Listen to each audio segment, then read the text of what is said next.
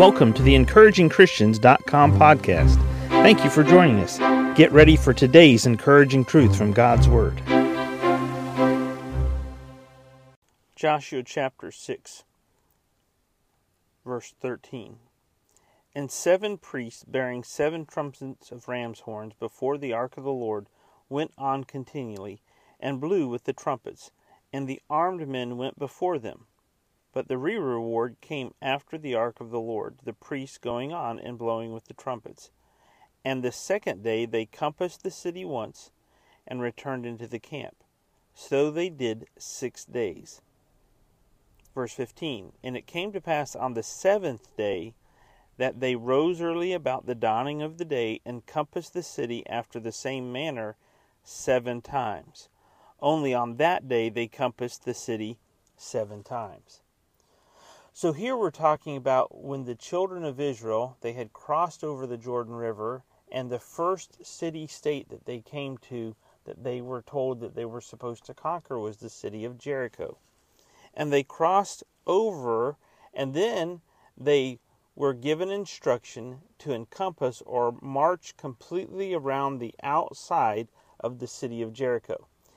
For 6 days in a row they compassed or they encompassed and marched around it one time.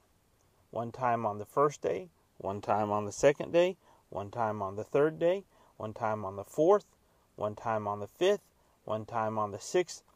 But then on the seventh day, on the seventh day, they did something uniquely different. These seven priests bearing the seven trumpets, they went first and then the people of Israel all followed behind, and they compassed the city on the seventh day one, two, three, four, five, six, seven.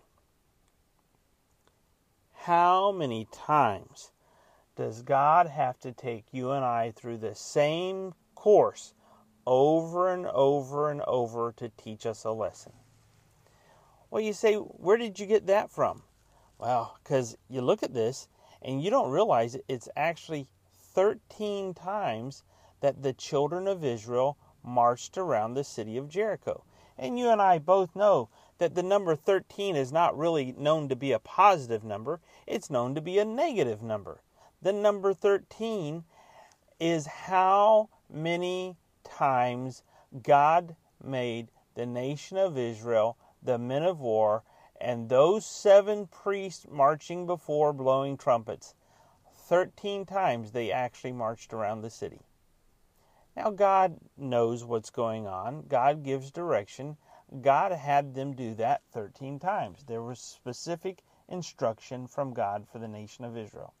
How many times has God given you, you and I specific instruction?